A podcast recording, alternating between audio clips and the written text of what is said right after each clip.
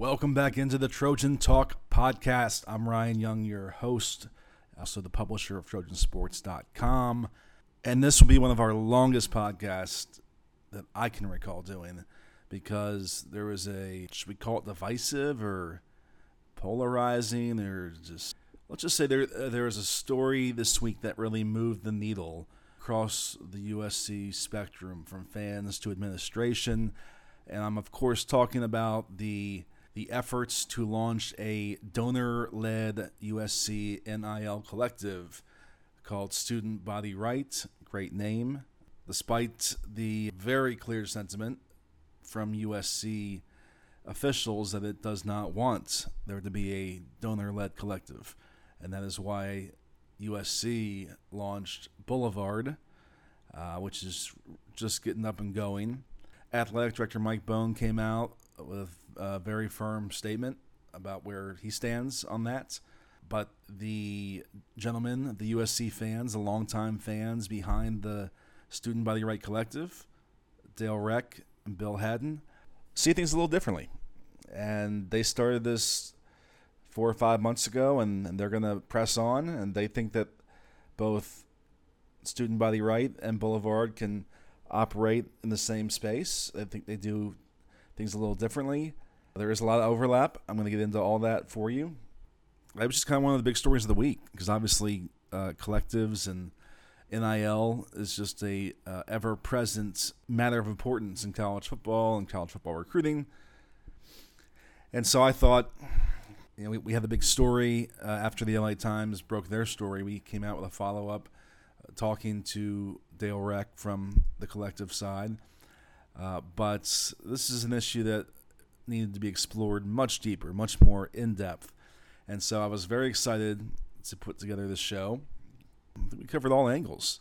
We're going to have at the top of the show Ryan Kartje from the LA Times, who put the story out there about student body right and what they're trying to establish. And he'll be kind of a, a table setter for our discussion. And he, he's the person who's talked to all sides the most. And so I wanted to get his perspective. And he put a lot of time and reporting into that story. It was very good. And so we'll start there. Then we're going to hear from the principal people themselves in all of this. Uh, Dale Reck and Bill Haddon from Student Body Right were very generous with their time to come on this show for an hour and kind of lay out their vision and why they think it's necessary, even with the presence of Boulevard, and why they think they're different and some other key points, some clarification and messaging they wanted to get out there, which I think was valuable. Then I have on to close the show, Michael Calvin Jones is back on the program, the CEO of Stay Doubted, which is the third party USC partner with to launch Boulevard. And he gives a good update on where things stand with Boulevard, what's coming uh, very soon later this month, as they what they consider really their full rollout is still underway his reaction to the student body right endeavor and his communication with them and and all that. So I think we set the record straight on a lot of things from all sides. Before I get into the interviews, I'm also going to play you some comments from Lincoln Riley at the top of the show. I want to play you part of a conversation I had with Riley at Pac 12 Media Day. Now, when he was up on the main stage at Media Day, he was asked about NIL but I talked to him one on one before that. We had a good conversation, and I asked about NIL, but also Boulevard and collectives. And this was before I knew anything about Student Body Right. Uh, and I just kind of kind of held on to it for a week and a half. I was waiting for the right time to use it, and the right time made itself very obvious. Uh, but I want you to hear the uh, the actual conversation I had with him it's just those two questions. It was a 10 minute conversation, but we covered a lot of topics. So I just want to focus on those two questions. And then he was asked uh, Friday after practice his reaction to the student body right development. And I'll have that for you here too before we get into the show. As it's a pretty jam packed show as is with, with three guests and, and some long segments, I don't want to take up too much airtime at the start here, but there is just one thing I do want to talk about it's a it's a misconception that I feel is out there by fans regarding this whole topic we're discussing. You know, certainly you can see it on on our message board, on on others, that there is a lot of you know not a lot of benefit of the doubt is being given to the Boulevard crew because many USC fans look around the country and they they see all these quote collectives taking charge and making big impacts in recruiting, especially in the southeast. No need to even get into the specific names of schools and programs and recruits at this point. It's just it's a conversation that everyone knows is out there, but many fans think to win in recruiting right now, uh, you, you have to have a collective. You have to have a collective swaying recruits. And so when they heard that there is a, a fan led collective starting up here, ever a lot of people, a lot of people jumped on board immediately, knowing nothing more than that, because of what they associate with the word collective. And so this is this will be made clear in the podcast by by the guys from Student Body Right, but I'll make it clear at the top. Uh, they've been very outspoken, very clear that they have no intention of meddling with recruiting, of getting involved with any recruits. At least this is this is their their messaging and what they're putting out there, and that their whole operation is geared toward raising money to ultimately disseminate to current USC student athletes who are on campus and academically eligible who want to take part in exchange for the NIL money, the football players, as this is a football geared collective, would be uh, doing community service, charitable work. So it's not a pay for play or a, or a free handout. It's that's kind of how how you keep it legal in the eyes of NIL guidelines for whatever that actually matters these days. I'm with Lincoln Riley. Who you'll hear in a minute. I think there will be a a correction and some firmer rules and guardrails in the future. I'm not certain of that, but I just think there has to be some clarifying of what are we all doing here in this NIL space. That's a way to make NIL in its truest form work. Is that there's there's an exchange. There's you know it's not just there's something being done for that money. Uh, that is their plan. They say that this is not to give money to recruits.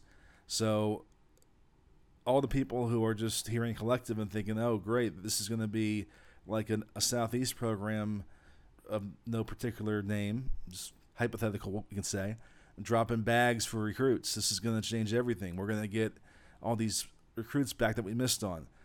Uh, unless unless there's really strongly selling a public image that is not going to align with what they want to do, I don't think that's the case. And they seem very intent on not ruffling any feathers, not bringing any um, scrutiny upon them. And as a 501c3 uh, charitable organization, as they filed, they're open. They've opened themselves up to um, being audited and having to disclose all the the money and, and where it's come from, where it's gone, etc. So I have every reason to believe that they indeed do not plan to be dropping bags for recruits. So but my point in all this is that the word collective has been so stigmatized for many people, not in a bad way. Many people support uh, this what's been attached to it, but that's not what it necessarily means. And in this case, I don't think it's what it means at all. So you have now two operations Student Body Right, if they keep pushing forward with their plans, and Boulevard that are trying to do the same thing essentially, which is to raise a lot of money from uh, donors, USC fans, supporters. Uh, in Boulevard's case, they have some other streams where they're also you know, getting corporate sponsorships and trying to set players up with with marketing deals and that kind of thing. Uh, there's a few more tiers to what they're doing, but ultimately it's about bringing money in that can be earned by football players as NIL. Uh, for, for Boulevard, it's all sports. For Student Body Right, it's football. And with with the with with the big picture vision of that being able to then point to recruits in the future and say, look at what our guys on campus earned this last year. This offensive lineman made X thousand dollars. This linebacker made this, and that's how you use it in recruiting is to show proof of concept and proof of what you've done, and hard and fast numbers of what people have made, and not necessarily uh, an upfront tangible inducement of any kind. So, listen to the podcast if you're not totally understanding NIL or what collectives are or the difference between Boulevard and Student Body Right. I think we get at all that, but I wanted to make that clarification up front because I think people, uh, I think many people heard collective and thought, okay, game changer for recruiting. This is gonna, this is gonna immediately sway this recruiting class. Um, so just listen to it, draw your own conclusions. I asked all the questions I wanted to ask to, to both sides, and you can interpret and and take from their answers what you will. But really fun show. Let's start with the Lincoln Riley conversation from Pac-12 Media Day. You've been outspoken on NIL with us. The collectives, uh, how much of a challenge has it, has it been for you guys to go up against schools that have these donors throwing pay for play out there? Yeah, I, I don't feel like it's been that, that much of a challenge, honestly. I mean, we, we know where we stand on it. Uh, one of the things that I was most excited about coming to USC in terms of roster building was the opportunities for NIL. And we're one of the very few schools that's in a position where, listen, if the, if the collective, right, right now there's no rules. And, and there, excuse there are rules, they're just not being enforced. At some point, they're either going to change the rules or they're going to enforce the ones we have. One of the two is going to happen. And when that does, I don't know what it's going to look like. If collectives become a thing and that's part of it, I, the, the, power of, of, the Trojan family and all the people that support this program, I, I know will be ready to support our athletes. If it doesn't, and that becomes not a thing, and they do start enforcing these rules that they have right now, I mean that's that's where we have the power of LA and all the, the different markets, all the different businesses, all of the there's so much out here, so many opportunities for our players that I feel like we're one of the very few schools that we, honestly don't care which way it goes. We just hope they go ahead and get you know do whatever they're going to do so that we can all move on with it. So I, I our positioning in the NIL space, uh, I think is as good as anywhere in the country, and, and I think no matter which which way it goes, uh, we're going to have a huge advantage. In the meantime, what, what's your confidence in the Stay Doubted Boulevard model? How can that be effective as an alternative to the collective? My confidence is extremely high. Um, you know, was introduced to that model when I got hired. Uh, we we slowed it down a little bit to change and adapt as, as the landscape adapted, brought some of our concepts in with it. Um, obviously, we, we had a couple of people from our football department move over there, uh, Spencer Harris and Megan Mueller, to assist Mike Jones and the rest of that team to help build it. We, we thought it was that important to have people that were kind of in the within our walls and understood what we needed to do for our student athletes that they were in that they were there on a full-time basis um, so I have total support of it. I, I, think we have some really revolutionary ideas to take advantage of, of being in LA and all the great things that that provides. And so I would encourage all of our people to, to get involved with it. They're doing a tremendous job. And it's and not only, you know, the, the real game changer there for us. I mean, obviously, you know, being able to, to compensate players and players being able to, to earn NIL is a huge part of it. But also, I mean, every player on our team is going to have a representative. You know, these guys are getting financial literacy. They're getting accounting. They're learning about taxes. They're getting they're getting assistance. They're not just being given all this stuff right. or all these opportunities without the true kind of infrastructure you want to build behind it. And that's what this provides. And uh, so, you know, for our people out there, I just hope they'll really get behind it and support it because as a football program and as a head coach, I could not be more supportive of it. How do you pitch that and, and, and frame it to recruits? Oh, well, here, hold it. Um, well, I think it's, I, I, think it's, yeah, I think you have to understand what it's there to do, and I think like, one, I mean, most most football programs right now, there's probably ten, maybe fifteen players that can command their own representation. You know, the other the other 85 percent of your roster is left to kind of fend for themselves. Maybe their group deal comes across or whatever. And for every player to have their own representative, their own representation, it's a game changer. It is, and, and again, yeah, you have all these opportunities here in LA, but who's actually out there fighting for you on that? Who's helping you make those deals or choose which one or giving you guidance? And we have that. So I, I just think the, that setup in this market with all the momentum in our football program right now, I mean, it's a it's honestly it's not a hard sell. And then here is Lincoln Riley on Friday, August 12th, after practice, being asked about uh, the efforts to, for by the student body right guys to start the collective. Uh, I think it's. Uh, I think we've had a lot of signs um, internally that you know people want to support our program and are excited about what's going on here. So um, you know I think that, that notion is you know we're not surprised of. Um, you know we very much believe in uh, the Boulevard concept, uh, not only for what it can do for our student athletes, but also uh, making sure that we stay within the rules and having people that have been in this business and are experts in this field is very, very important to us. So, um, listen, this is new for all of us. You know, we're all, it's still evolving all kinds of places all over the country, and I'm confident that we will, uh, you know, be able to kind of bring everyone together and make sure it's one united effort. Okay, let's get to our first guest, the Los Angeles Times, Ryan Kartje.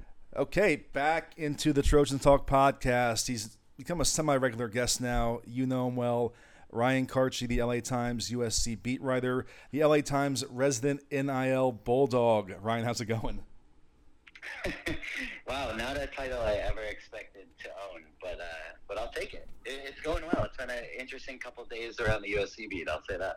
Uh, it sure has, in, in large part because of you and the story you broke about a donor-led NIL collective in the works kind of the fallout from that with, with USC remaining staunchly opposed to it making that very clear. And obviously, they threw their support and everything behind Boulevard, which was, was kind of their their idea that, of how to handle NIL, how to navigate NIL. Clearly, a, a way to go the opposite of what the collective route has been. And now there's this uh, burgeoning collective trying to get in that space so much to ask. Let's just start broadly, though. I'm curious what the response has been since your story came out from all sides. It's been passionate. I think would be the the word I would use uh, on both ends of the spectrum. Obviously, a lot of USC fans have been clamoring for a collective for a while now, uh, especially you know before Boulevard launched, and you know then suddenly they had questions about the viability of Boulevard. And I think you know, in some part, this sort of stems from questions about how is USC going to handle the NIL world, and you know, it, I think it's an interesting point in this conversation, like the just the idea that you know the school has been so staunchly opposed to this, and they had been for a long time, but the fans want something else, and you know, neither side seems willing to budge on that at this point. point, and I do think, you know, a lot of fans seem to feel that this was necessary and inevitable. And I think inevitable, I think, is the word I would use, is that, you know, as soon as you saw that, you know, collectives are finding a way to work without inducing recruits or, you know, affecting the, you know, prospective student athletes in the way that the NCAA had more clearly outlawed, there was always going to be some sort of effort at USC, just given the amount of money behind some of the very passionate alumni and just football boosters. So I'm not surprised by the fact that this actually happened. I'm more surprised just by how it's kind of been handled. And I think USC is in a unique spot. And I sympathize in some senses, and in other senses, I think you know maybe it could have been handled differently. But I, I guess we'll we'll certainly see how that plays out. You know, I, as I've really digested it the last few days, I think that fans maybe have a misperception of this because Dale Reck, kind of the organizer behind this uh, Student Body Right Collective, has made clear that what he wants to do is also not for recruits; it's for for established student athletes. And I think everyone hears collective and thinks, okay, we're gonna. This is a way to buy recruits. Uh, is that a misperception you think among a percentage of the of the fan base when they kind of compare Boulevard and a collective? Definitely, and we've reached the point with a collective where that you know just hearing that word sort of suggests like oh there's something nefarious going on and yeah.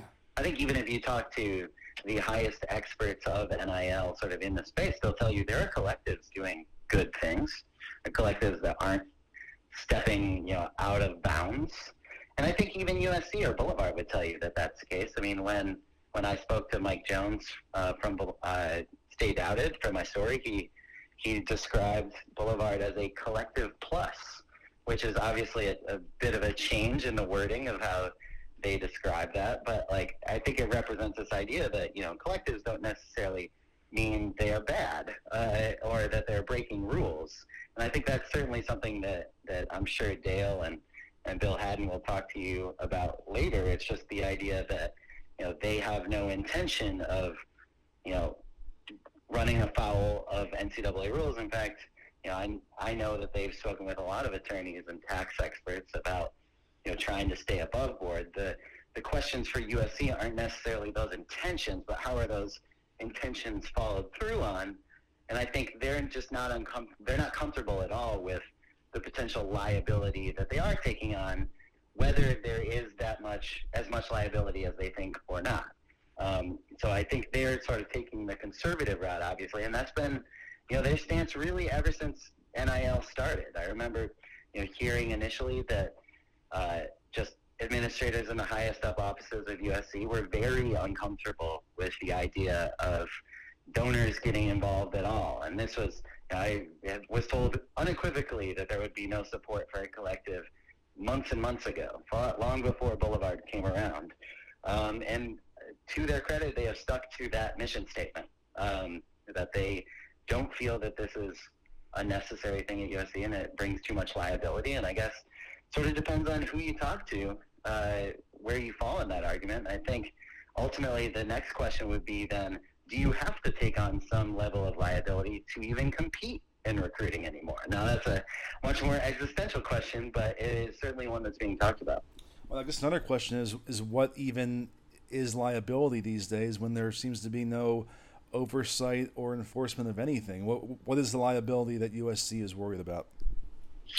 Exactly, and that I mean, you know, I think it starts obviously with the recruiting element of that, just because that is so clearly now a violation given the recent guidelines that were released by the NCAA. But you know, we've said it multiple times now. Dale Reck has said very clearly that they have no interest in getting involved in that. And any conversation I've personally had with him, uh, he's also made that clear to me multiple times. So, you know, I do think that these are people who ultimately are invested in the success of USC football. So, you know, the question is how much are you going to trust them to handle that on their own without the auspices of the university sort of watching over them?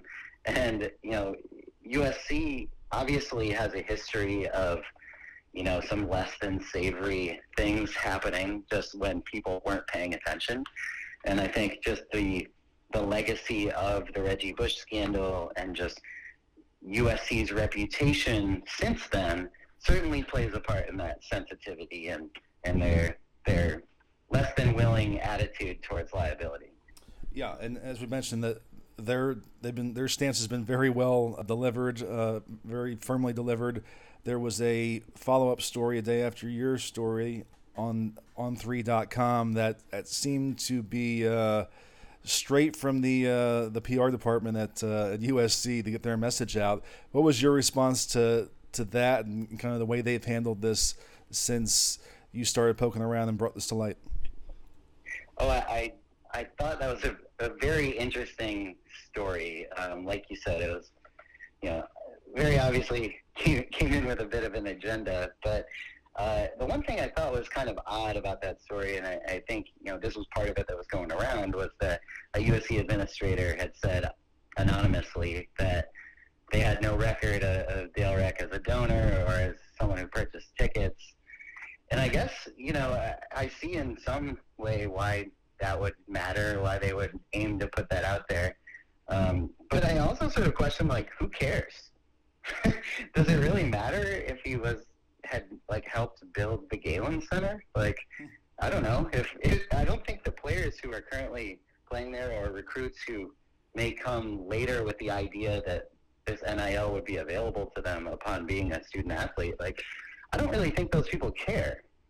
So ultimately, I think you know, in a lot of the NIL conversation, people lose sight of what's important, and I, I think like you know, I've always sort of been of the mind that the important part is the, kids who at one point were not getting adequately compensated now are for their name, image, and likeness. So it sort of depends on where you fall on that spectrum. But I do think, you know, it's been clear, and I, I laugh when I hear or see on message boards people saying, like, oh, Mike Bohn, Carol Folt, they actually support this, but, you know, wink, wink, they have to say they don't. That is not the case.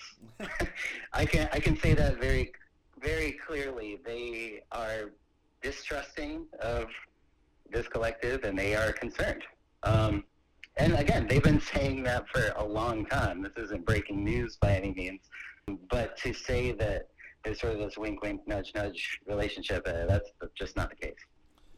I want to bring you on as kind of a table setter for our entire show because I will have Dale Reck and Bill Haddon on from Student Body Right next, and we'll get into it with them. And then we'll have Michael Calvin Jones from Stay Doubted uh, on to kind of respond to everything this week. So we'll get into all that stuff. But but you have probably had more conversations about this with both sides than anybody. So I want to get your perspective on where do you think it goes from here. Boulevard's been officially up and going for a few weeks, I guess. August was always kind of their start date. I think it's way too early to evaluate whether it's quote worked or not. Uh, and then uh, the the collective guys don't have don't have a start date in mind and or or anything yet. So where does all this go from here? There are a lot of unanswered questions, and I think you kind of got at that. Like we don't know the details of how exactly student body right will will work out. Uh, I still have questions. I know a lot of people will have questions just about the 501c3 status um, that Dale has talked about and how this will be run as a charitable organization. What does that mean? Uh, what are the chances of an audit? Uh, you know, you really have to have your ducks in a row if you're student body right, and especially when you're going that 501c3 route. Um, you do sort of leave yourself open to government organizations looking in on what you're doing, and you have to disclose a lot of what you do. So there are a lot of questions on that. I, I know, you know, I've posed those questions to Dale and other folks with the group, and you know, I've gotten some answers. Not that some answers have you know changed with time in terms of like them figuring things out. So I, you know, they they clearly don't want to give out too many details until they know everything. So it's uh, uncertain on that end. But I think you know what is most interesting to me about this situation and going forward, just for the rest of the college football landscape, is you know what happens when an athletic department doesn't support a collective and the collective is still moving forward. Like we don't really know how that will play out. We haven't seen it play out in public. Now there's been talk about it playing out at certain places, but uh, you know I don't know where this turns next in this relationship. But I I know both sides seem unwilling to sort of compromise on where they stand and I, I just sort of think it, it might just sort of be a stalemate for a while as all these details are worked out. But I, am certainly fascinated to see how, how this will happen, and I, I think we're going to start to see it happening in a lot of other places because not a lot of universities like to see control to their deep-pocketed donors. Yeah, I mean that's the most curious point of it all is is how does this move forward if USC is not going to cooperate or, or want any part of it, and and then where therein is the benefit ultimately if uh, it's just two conflicting sides uh, ostensibly working for the same purpose but but not all on the same page it's, it's very fascinating just to kind of close up with you is there anything else really interesting you learned through reporting this story uh, that maybe a lot of people don't understand about either uh, boulevard or student body right or just the whole nil process well, it, it's interesting. I, we haven't talked a ton about Boulevard, but I'll be fascinated to hear what Mike Jones has to say about that, and especially now that it's been out there a little bit more what Student Body Right is, is planning. But you know, I do think it's been an interesting process for Boulevard, uh, just sort of figuring out what it is too. And I like uh, I know Mike Jones had said before they you know they had eight eight figures he said in private donations plus more from from other elements of the business. And you know, if if it really is succeeding on this level, it's it'll be curious to see how that shows itself in the coming months. But uh, you know, Boulevard has tried to figure out how to solicit these donations, and I know they're aiming to raise $75 million uh, by 2026 for NIL purposes. And that will be, that's a lot. I mean, that's no small amount of money, but it seems they, they're very confident that they can do that. Uh, they've had to change some things along the way. I know initially there was a policy that 50% of the donation, uh, the donator could dictate where that went, and the other 50% went into the general fund that's since changing, uh, as we've heard from you know people within USC and Boulevard, and you know they've also changed how much they take out for administrative fees. Something that started at 15% and has gone down to I know uh, it was disclosed to me that it's closer to five now. Now, how that changes how they operate or what that actually means, I don't know that 15% was really that high of an administrative fee. But when student body right comes out and says, well, we're doing that part pro bono, yeah. and you get to dictate where all of your money goes. Um, you know, you can see why someone who's donating money would would look at that and think, oh, I can go here, I can donate wherever I want, and I can get a tax deduction. So, you know, you can understand why Boulevard would look at this and be like, oh, well, maybe we're going to lose out on a lot of people who would choose to take this route instead. So, you know, while ultimately student body rights says, you know, we can coexist, you know, the money we're getting is money that Boulevard or USC never would have gotten anyway. I do think there's ultimately a little bit of overlap, uh, no matter what happens. So I, I do think they can coexist, but at first, there's certainly going to be some some sort of settling in between the two of them. Yeah, but that, they would have to have some kind of mutual knowledge of what each is doing. If student body right wants to give a what if they want to give money to this particular cornerback, but he's already the main beneficiary from Boulevard, and, and they don't know that, and so now this cornerback is getting all kinds of benefits from both sides, and other players aren't, and it's not really changing the dynamics. Without communicating between the two, I just see nothing but problems. Uh, to me, it's going to come down to just how how determined the student body right folks are to stick with this because they're going to face opposition the whole way. Yeah, and I guess on the other end, you know, how determined is the athletic department to allow maybe these communication issues to form without sort of falling on the sword itself and saying, well, we are going to have to deal with these guys. We're better off just sort of looking at looking closely at what they're doing and telling them, well, hey, if you can keep in touch with us and assure us that you're doing okay, like then maybe we can have a better relationship. Now, maybe that's myopic of me to think, but you know, I do think the there was probably a little bit of a miscalculation in terms of how far this would go uh, on both ends. So I do think there, there's going to be an interesting reckoning when it comes to that, and I, it'll be a high stakes game of chicken. We'll all be watching very closely. Yes, we will, and I look forward to these upcoming uh, segments on this podcast as we get into the interviews with the principal people involved. But Ryan Kartje, we thank you for being our table setter today and, and giving us some perspective. Anytime. Good stuff from Ryan Kartje, as always. A good friend of mine, great reporter. Uh, does a great job on the USC beat. We thank him for his time, uh, as we do with Dale Reck and Bill Hatton from Student Body Right. Coming up now. Okay, welcoming into the show, into the podcast the guys behind Student Body Right, the donor led NIL collective that is working to start up. Dale Reck and Bill Hatton. Dale and Bill, how are you? We're doing great. Ryan, how are you today? Very well, thanks, and, and very intrigued to get into this conversation with you guys. We're looking forward to it. Well, let's start this way. I want to have you both kind of introduce yourself and your connection to USC, your history with USC and the program, and also we'll give our listeners a chance to differentiate the two voices here. So, uh, Dale, why don't you start us and kind of give us your background as a Trojans fan?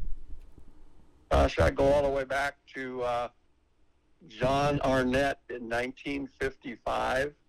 Jess Hill was the AD, all the way through McKay, Tom Robb, up through PC, and 15 years since uh, PC left. The fan, uh, I can't count the number of games uh, I've gone to, and it's uh, uh, it's become part of my blood every day. Trojan Gear 365. Uh, fight on. And, and Bill? Well, Ryan, um, my uh, introduction to USC started when I was uh, an eight-year-old kid. I snuck out of bed at 11:30 at night when my parents were having a dinner party downstairs. I turned on the TV and caught uh, UCLA at USC in the Coliseum underneath the lights. As an eight-year-old boy, I was hooked on USC at that moment in time.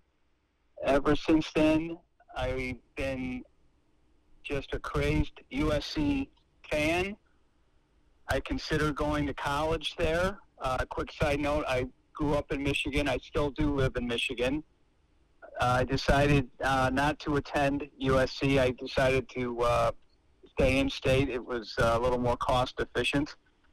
But I've my love for USC has only grown over the years to the point where I would hijack business trips with uh, a travel another guy I was traveling with, and I would completely reroute our schedule so we could go in and watch uh, practice during the PC era.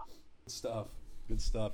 So since, so since then, I've continued to uh, go to key home games and away games, and it's uh, it's just part of my everyday life. Well, first of all, let me just start with the present. What has this week been like for you guys since your vision kind of has gone public and reaction has poured in from all sides? What's this week been like? Well, Bill, I'll, I'll take that. Um, our, our group, core group, has been together for at least over a decade. That uh, just has a wide spectrum of fans, just like what Bill and I described. Um, we have forever looked at our kids. Now, I'm in Florida and I don't know if I'm pronoun correct, so sorry, I apologize in advance if that bothers anybody. But any USC football athlete that comes into the Trojan family on day one, they enroll in class. We've always considered them part of our family and we take care of our family. And uh, unfortunately, over the last 10 or 15 years, we've seen a lot of hardships, uh, a lot of different things that made it even that much more important if we could somehow help them experience the full academic and life experience at USC, where uh, a lot of them had not done that. So uh, as we get into what we did and why we're doing it, that's the core reason all of us are together. Our sole mission is to take care of the kids. So, so that being said, uh, we we started on this venture uh, five months ago. Um, we started slowly. We went forward, and then last week came about, and uh, we were getting to the point. You know, there's a lot of been a lot of misinformation out there on a variety of things, and uh, through those five months, we've learned a lot. Uh, we've asked a lot of questions. But when last week came about, to your to your original question, Brian, uh, the Cannizzaro article came out. It's basically listed the top uh, NIL teams in the Pac-12 which far and away was led by Arizona State. Uh, but then there was Washington State, there was Cal, I think even Oregon State was in there. No mention of USC. So we started saying to ourselves, what, what, what are we doing here?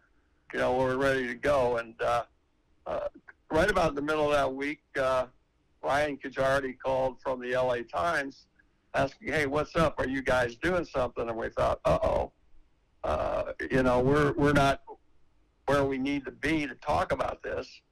Uh, but uh, you know, it's out there, so we thought some more, and then you know, we said, "Dude, do we really want to go with the times?" And then uh, we saw an article that uh, Ryan published the week before on something regarding US. Says, "Hey, this guy, we can trust him." So early in the week, we talked to Ryan, and Ryan came out with, I think, the story everybody saw in the Times, and uh, from that point on, uh, we had no idea how explosive and the direction this was going to go. And we had some ideas, uh, but uh, we felt it was important to get information out there with so much misinformation. And uh, what we hope to be able to do with you today is uh, I'm sure you've got a bunch of questions for us.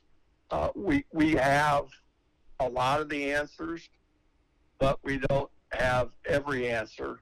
And, and that's the primary reason we haven't rolled ourselves out yet. We don't want to do something and then a week later, like some other uh, situations have been where you have to retract or, or rewrite or whatnot. So we want to get it absolutely correct. So hopefully that answers your question of what's really happened to us in the last sure. week. Uh, it's not over. I uh, finally was able to eat something at 9:30 last night, and uh, three phone charges later, I think that was the end of it. So uh, it's it's uh, it's been hectic for, for for not only us but for the other pe- people uh, that are involved in our core group. Well, you're right. I do have some very specific questions I want to get into, but I want to start more generally and let you kind of lay out the vision and the plan for what you're trying to do. So uh, let me just throw it to you there and just kind of paint the overview for those who maybe haven't read the stories yet or just want to hear more about what kind of is the crystallized uh, vision for this. Bill, do you want me to go the journey or do you want to get into where the meat of the issue? I'll, you know what? I'll start this off, and then um, we we can just uh, evolve from there. One of the things I just before I launch into this is uh, to your question, Ryan, about what's the last week been like. Uh, Dale encapsulated it pretty well, and from my perspective, I kind of took a step back and was reading and thinking about all the various points of view, the reactions that people have, not only to NIL, uh, but also collectives. And it's interesting that this is all about really college football and by extension college athletics. And that's always been a very passionate part of people's lives. And I've noticed that sometimes the emotions are running rampant and overtaking sometimes logical thinking, some generally accepted facts and truths. Now, I know there's a segment out there that have already decided that collectives are the deep, dark bag man. And I'm not sure those people are ever going to open their mind and realize that because one is bad, that doesn't mean all collectives are bad. I think you've got a segment out there who maybe are still questioning and they're looking for validation that, hey, you know what? Collectives can operate in an above board manner in a way that benefits football players, student athletes, and doesn't do any harm or create any risks for the well being of the overall program. And I understand that. And I think and hope that they'll be open minded and they will really listen to substantive information given to them and decide that, you know what, I really should look at a collective on a case by case basis. And then you have those who they're just all in. Whatever it takes, we want to get the players and we want to be able to keep the players. So that's kind of where my thought process has gone over the last week. Uh, it's validated I think, our direction to a great deal in my mind. In, in the simplest way, we're looking to uh, connect USC football student athletes and their NIL earning potential and influence with highly respected charities. And we want to create a partnership where the USC football student athletes can help these charities advance their causes uh, accomplish their marketing initiatives, and and the end result being improved quality of life experiences for people in our community. There's a twofold benefit there for, the USC football players. they have an opportunity to earn income, whether they're the star player or they're the third back, running back on the three deep. But it, it gives them all an opportunity to earn some income, and it lets them work with people. It engages them with the community, and I think it, it's a growing experience for them to, to get exposed to people from different backgrounds with different needs, and they can really see how what they're doing is going to make a direct impact on helping improve the life of someone. So that's really what we're about in a nutshell. Let me let me jump in here for a minute, Bill. A lot of, a lot of your listeners may not realize this, but prior to the NIL coming about, uh, the NCAA dictated how much money a student uh, could earn. Number one, first of all, a lot of you probably don't know if you're a student athlete, you can't work. You can't work. So a lot of these, a lot of these situations, and so the same kid at USC, excuse me, our kids, gets the same amount of stipend or extra money allocated uh, according to whether they live in the dorm or they're obviously going to get more if you move off campus. The same amount as the kid in Paducah, Kansas, Pullman, Washington, Corvallis. Uh, there's a there's a YouTube video floating around right now. I I think I don't have you seen it, Brian? Where our, our current USC players are actually saying, "Hey, uh, I don't have enough money for gas. Uh, I can't I can't get around." And bear in mind, the training table has come a huge, huge way from what it once was when uh, uh, Tyrone Smith was eating dollar cheeseburgers for dinner. Uh, uh and now with Coach Riley coming in with a real professional understanding of nutrition and and everything else, it's gotten it's gotten even better. That being said, it's our understanding that the student athlete only gets two meals a day. So that stipend, not only do they have to, if they're not living in the dorm, uh, they got to pay for that third meal. They got to pay for gas.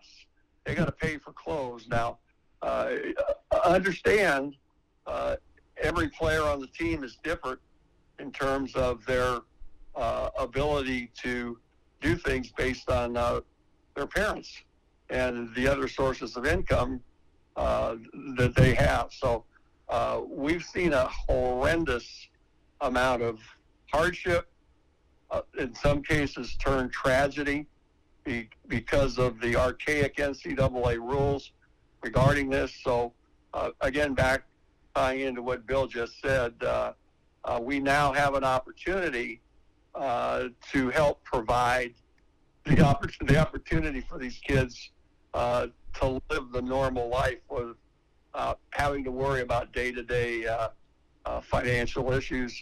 Uh, but again, we're not giving money away.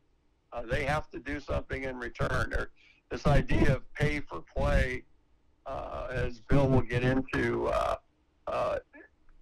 is a fallacy.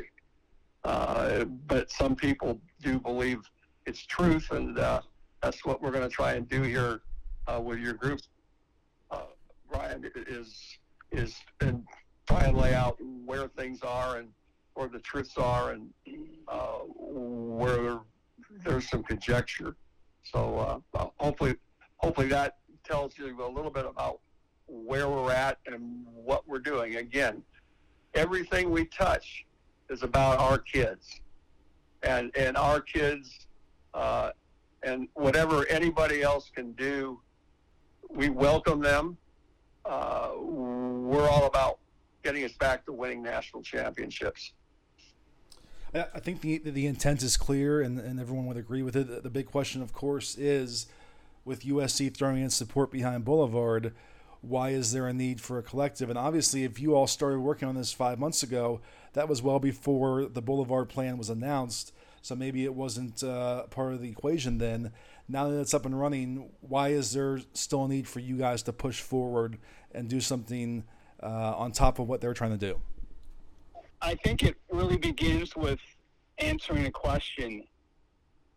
is the ultimate goal to maximize the number of avenues that USC football players will have for NIL income and along that way develop and discover other skills that could be used professionally in their life as they advance?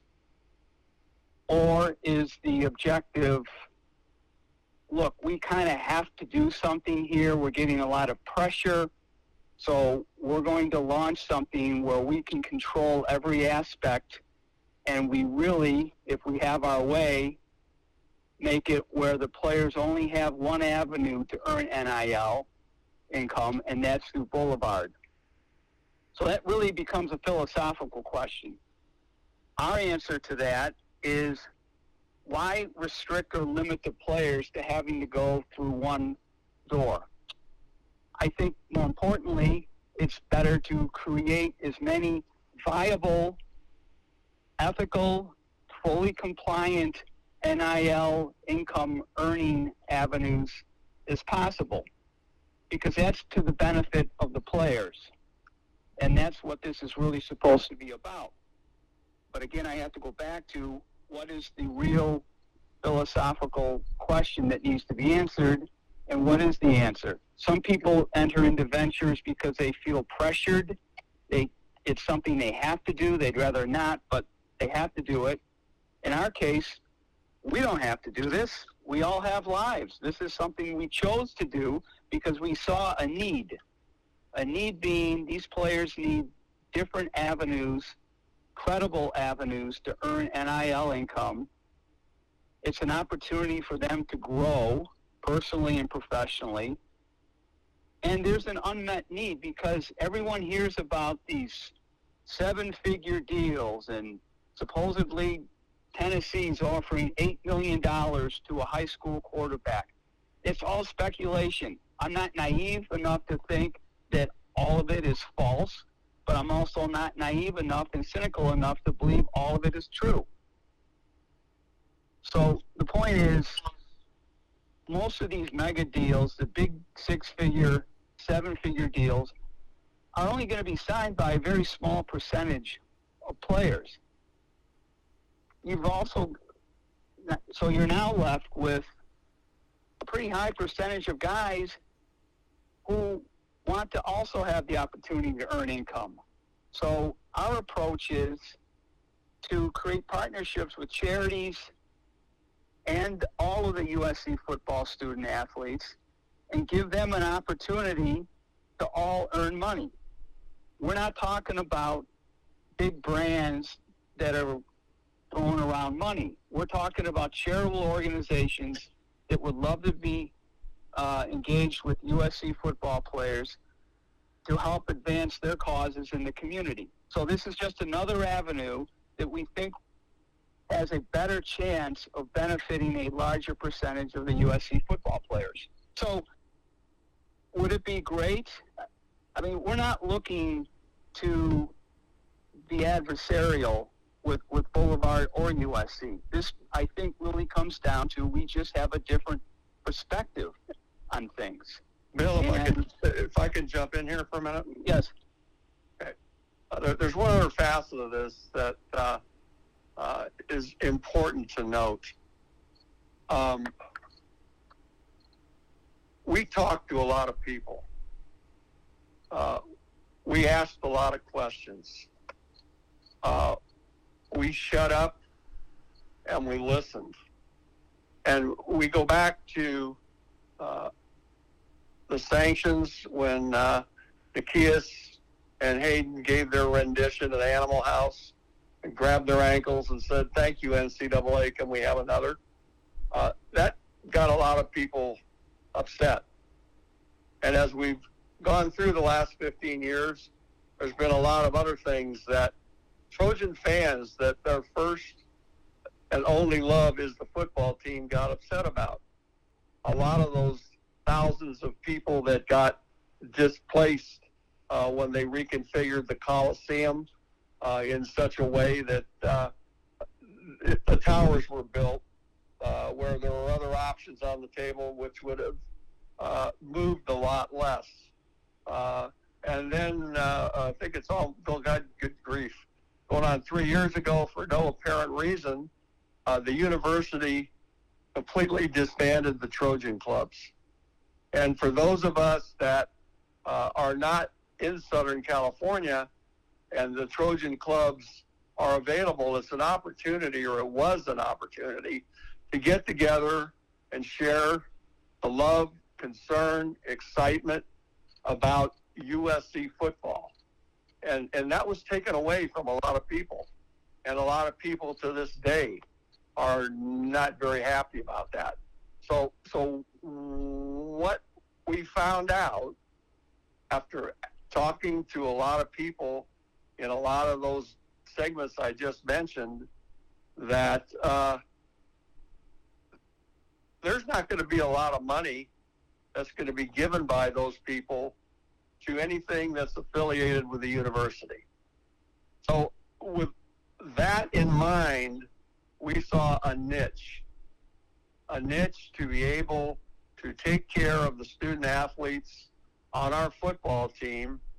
Uh, for those people that wanted to do that, but for whatever personal reasons chose not to have any affiliation with the university. That gave us the impetus to say, hey, you know, there, there, there's an opportunity here to provide for the program that the university, the program in general, uh, was never going to get anyway. Now we're bringing forth uh, an opportunity to uh, support football team, support the program, but it also meets the other criteria that uh, will make people want to be part of it. The, uh, to that end, Dale, you, you told the Athletic quote, "We want to coexist with Boulevard." How can that ultimately work? If obviously USC is going to throw its support behind that direction, how, how can both function to the fullest capabilities? Bill, do you want to answer that? I think that how that can ultimately work really begins with um, our continuing to follow, I'm going to call it our GPS navigation, which is following the NCAA guidelines. Now, I know they're not everything that everybody wants, but nonetheless, they're part of our GPS navigation system for building student body right and rolling it out. And then presiding over that is the uh, Senate bill in California, Bill 206, uh, fair pay to play. So, as a collective, we are independent of the university. Uh, Boulevard has a relationship. They've been engaged by USC. Uh, reading through what triggers a booster relationship, uh, you can put that in front of multiple attorneys and get multiple interpretations. So the way we can coexist with Boulevard is simply going back to the philosophical question I posed when we first started talking today. What is the ultimate goal? Is it to have one source, one avenue for players to uh, follow to earn NIL income? Or is it about creating multiple credible, compliant avenues for the players to opt into so they can have options. If we could arrive at a shared vision that that is really the goal, I think we could coexist very nicely.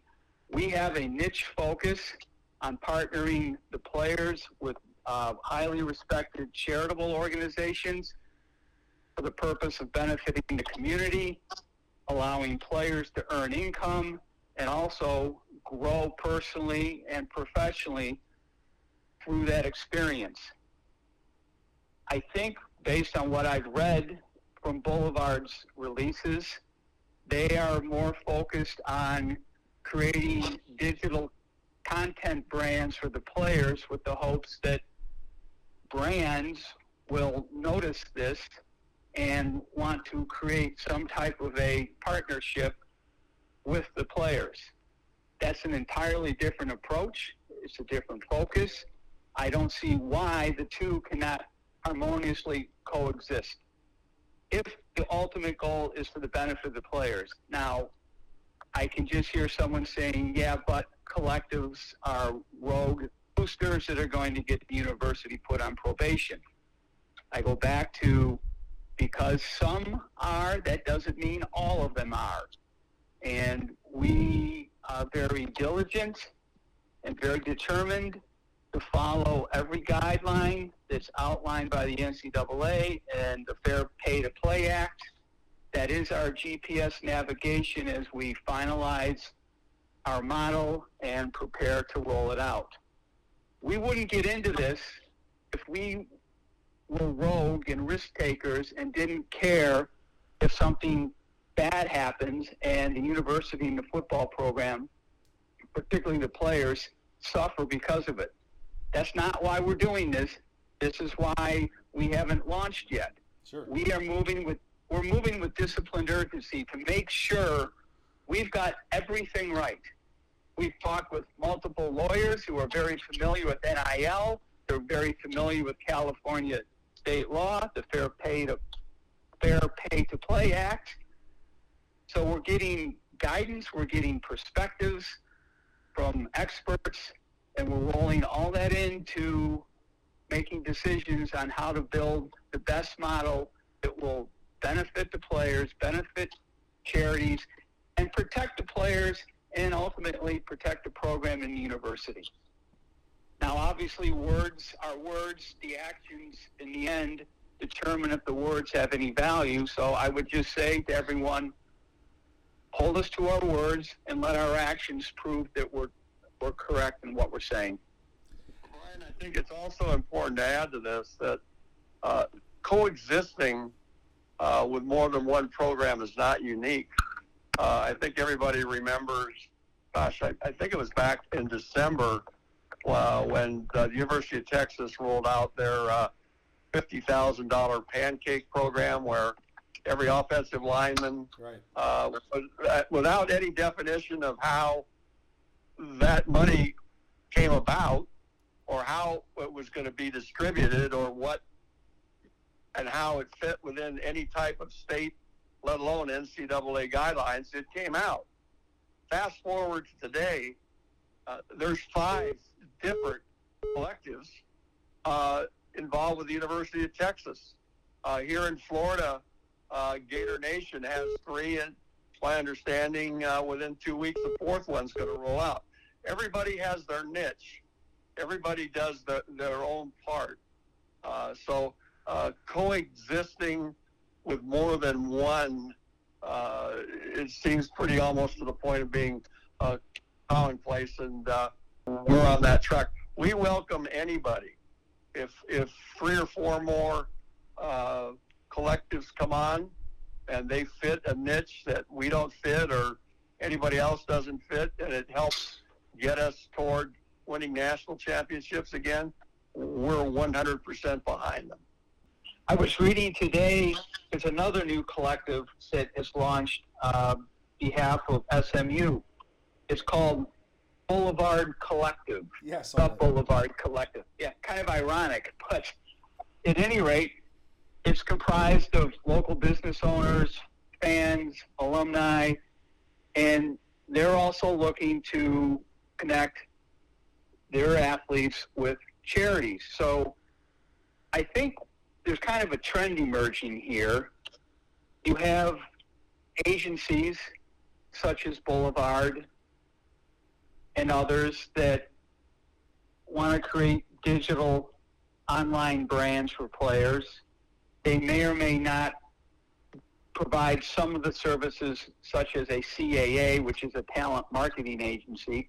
I don't know. I'm not familiar with Boulevard, and I'm not concerned with that. But that's their business. That's their their choice of how they want to proceed with that. But that feeds into the idea that there needs to be multiple options for players, because not every player is going to be right to represent a barbecue chain, such as Malachi Nelson, who's still in high school, which, just a quick sidebar, is a unique benefit if you're a high school football player in the state of California because you can already begin signing NIL deals. Yep. Some players are better suited for really engaging the community working through charities. Then they discover that's a career pursuit they want. So it's just about creating multiple NIL earning opportunities and just career and personal development experiences for the players. Well, Bill, to your characterization of, Boulevard, just a quick cl- clarification. I think what you've described is part of it, but they do also have a, a, a, part of their model where they are trying to raise these membership donations.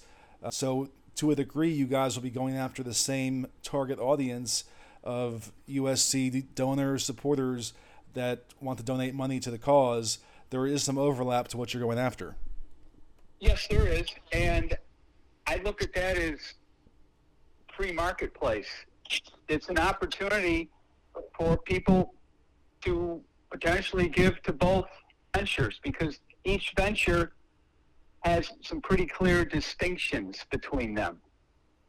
You know, what we're doing and who we're pursuing, trying to partner up with USC student athletes, and presumably, from what I read, Boulevard's focus are different worlds. So I think it's an opportunity for people to contribute to create more opportunities for the players. So, yes, we're going after the same pocketbook, so to speak, but it's also an opportunity for people to contribute in multiple ways to help the players one of the advantages we do offer as a 501c3 is the potential, based on each uh, contributor's uh, tax filing status and, and, their situation, they do have the potential to be able to receive a tax deduction since we are a 501c3 nonprofit.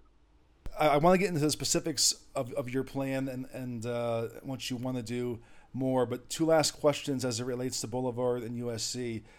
First of all, there's been some confusion as to what the communication has been to this point with Michael Jones at Boulevard. Were there conversations, or or have there not been any communication before all this? I'll I'll, I'll take that one because uh, I was the one that uh, had the conversation.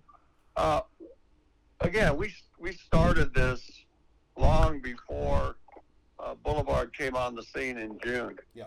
And and we moved along, and uh, we watched Boulevard roll out. And uh, at that point, you know, we were putting our plan together. Everybody involved in this uh, uh, has done plans, developed businesses in the private sector, and and we stayed pretty close to following that plan. And we had gotten to the point before we uh, made the move to uh, address hard costs. Uh, we looked at what Boulevard was doing and we looked at what our needs were at that point, and we saw a lot of duplication. And so uh, we thought, well, let's reach out. Uh, let's let, let's see if there's something we can do together. I picked up the phone uh, I called Boulevard. Uh, I talked to Mike Jones. I laid out to him where we were at, transparent, and uh, said, "Hey, is there any chance can we work together based on uh, the overlap, the uh, duplication?" And uh, it, it, it kind of came back across. well, we're we're going to move forward with it, and at that point, and he informed me that uh, they were getting real close to uh, do Zoom calls uh, with uh, the scholarship donors at USC. For those that don't know what scholarship donors are, uh, they give a minimum of twenty thousand dollars a year, and they get season tickets and other things. But it's a an elevated donor class, and obviously, if you're going after donations, you want to go after the people that uh, have the most money first, obviously, to get that that base. So uh, we agreed and said, okay, we'll we'll back off. Let's uh, see what you get out of uh, your Zoom calls.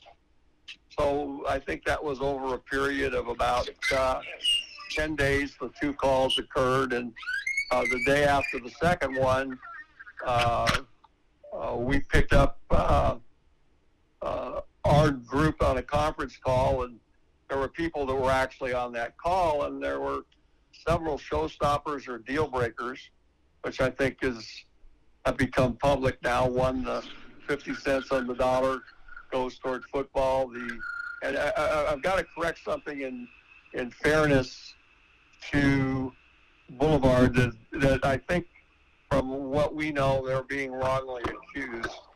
Uh, that they weren't going to keep that 50% and designate where that other 50 cents was going to go.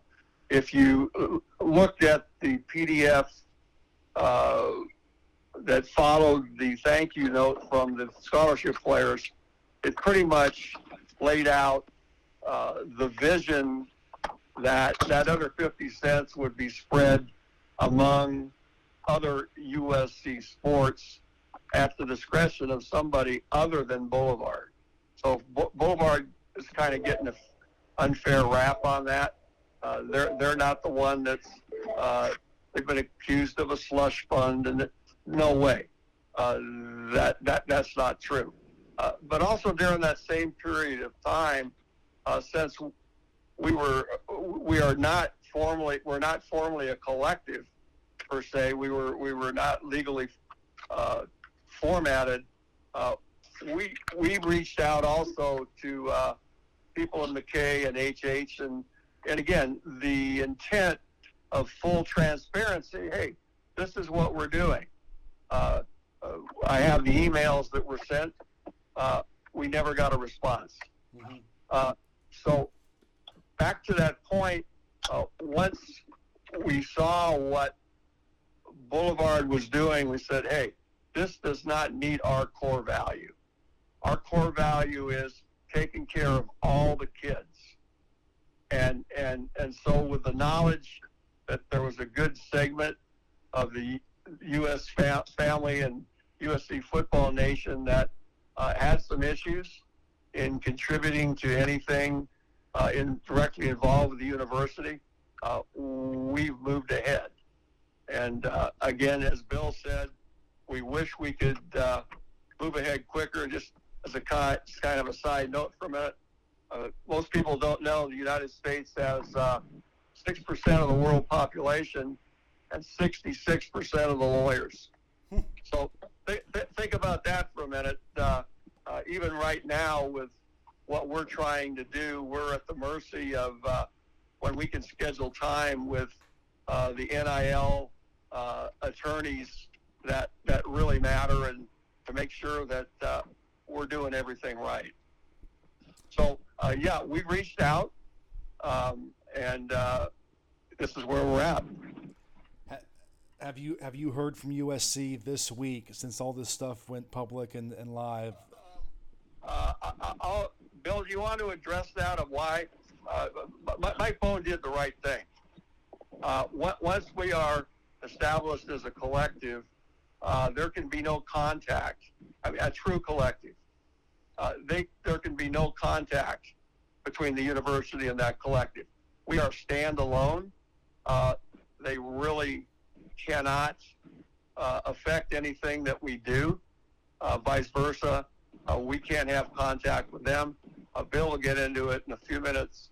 Uh, there's one exception with that uh, in the compliance portion of it, but uh, if all our compliance and the players' compliance for what's required of them uh, to get paid uh, by notifying the university, there's really, at this point, based on state and NCAA guidelines, there cannot be communication between the two what was your reaction though to the way USC handled this and, and responded? They came out pretty strong and, and really made it clear that they weren't supportive and that they want everyone to support Boulevard. What was your reaction to, to their approach to respond to this? Well, it was expected. There are those of us, and uh, I'll, I'll, speak for our group and for a lot of the people we talk to that uh, this is all about control. Uh, they want to uh, have their hand in everything. They they don't like uh, other people um, involved in what they think is their responsibility. Uh, the NIL collectives speak differently. They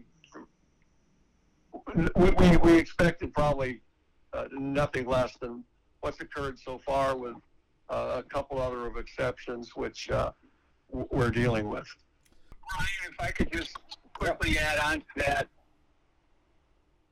I always try to put myself in the position of someone else. In the case of Mike Bohn, I understand why he had to perhaps take the position that he did. Ever since the sanctions, obviously USC and, and pretty much every athletic department in the country, and I used to work very closely with one. They're risk adverse, and this new NIL world is anything but reassuring to people who are naturally and have to be in some cases risk averse. So I understand why they're concerned. I just wish they could be more open minded and understand that if this is really to benefit the student athletes and to give them income earning potential through their NIL, and along with that, learn new professional skills and personal growth and discover new things about themselves. I'm going to go back to what I've said earlier. Let's create as many avenues for them to explore as possible.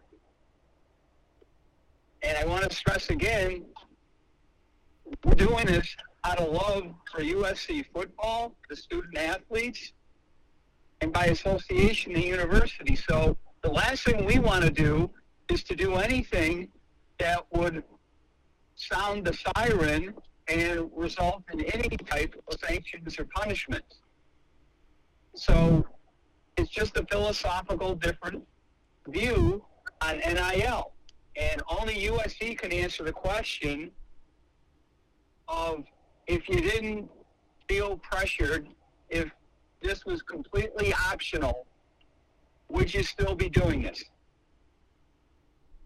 And if the answer is, well, no, but we feel like we have to, then they want to be the single source because they can control everything and it minimizes what they view as risk. Sure. Bill, I want to go back to a point you made earlier just about the misconceptions of collectives. And this also ties into a story that Dale, you told me earlier this week when we first talked that you guys really started this up the day after Josh Conerly committed to Oregon. Uh, obviously, USC was kind of viewed as the favorite there for a little bit for the five star lineman. He goes to Oregon.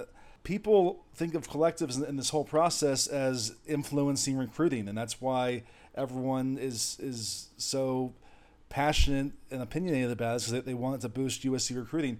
You've been very clear that you are not going to be dealing with prospective student athletes. You're going to be uh, giving money to USC athletes in return for them working with charitable organizations, community service. So how how does this change the re, the recruiting picture to have this in place? Well, I can only address I can only address what we will do. I can't address what other collectives do. Yeah. But we become we become active I'm going to call it after the fact. And by after the fact, I mean, I'm going to use the word recruit. Once the recruit signs the LOI and they are officially enrolled as a student athlete at USC and they're taking classes and they're academically fulfilling their responsibilities, that's when we enter the picture. As far as recruiting goes, we have no intent, no desire. We absolutely refuse to come anywhere near doing or saying anything that could be construed as meddling or trying to influence recruiting. We control our actions in that sphere. As far as word of mouth goes, I can't control that. But we're not out there actively or passively trying to influence any recruiting decisions. We are 100% opposed to doing that. Just to further reinforce our convictions, before any money is released to compensate a student athlete for, for their NIL involving a charity, it's incumbent, and this is a rule, it's incumbent upon a student athlete to submit, I'm going to call it an offer, a proposal. They have to submit it to whomever USC delegates to receive it. The student athlete has to submit the proposed opportunity to make sure it is compliant and is approved.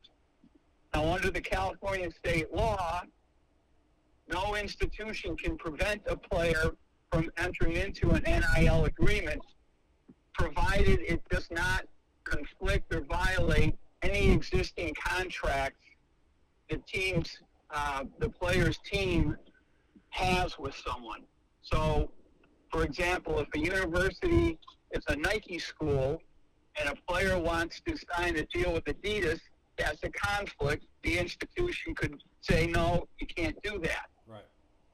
But in the case of where there's no conflict, the student submits it and it's supposed to be approved. Once we have documentation back that it has been approved and fully sanctioned, then the money is released. So that's another safeguard we have in place to uh, make sure that there are no shenanigans going on regarding recruits.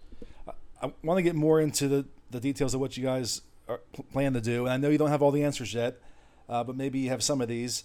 Uh, there's been talk of a, of a, base salary for every player. Is, is that kind of the, the, the ideal outcome for you? And and if so, have you even considered what the range of that would be yet? Is there a ballpark figure?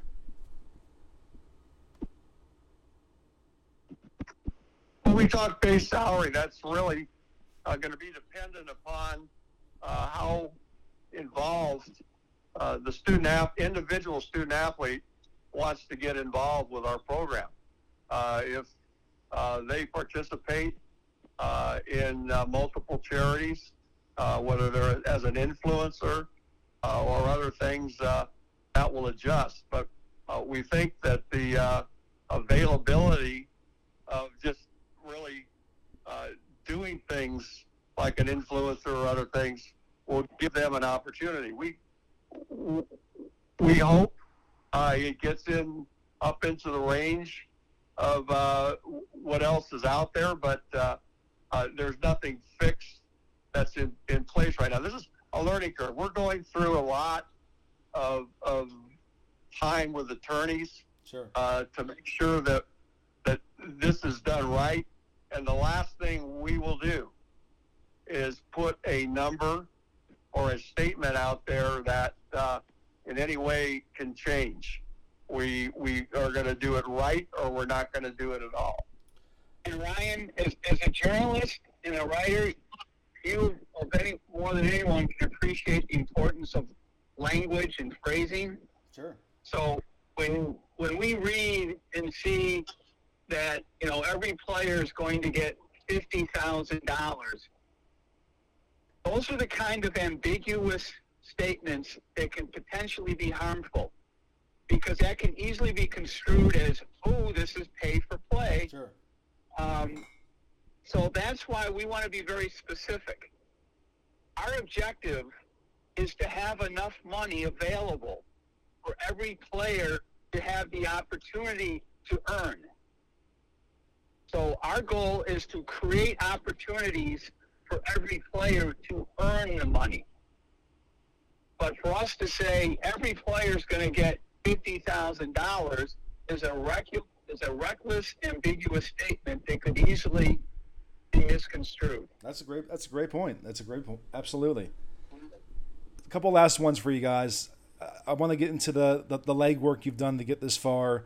I know in talking to Dale earlier this week, he gave me a little bit of it, but just for the listeners, uh, what exactly has gone into this and uh, how many people have been involved and, and kind of going through each step of the process?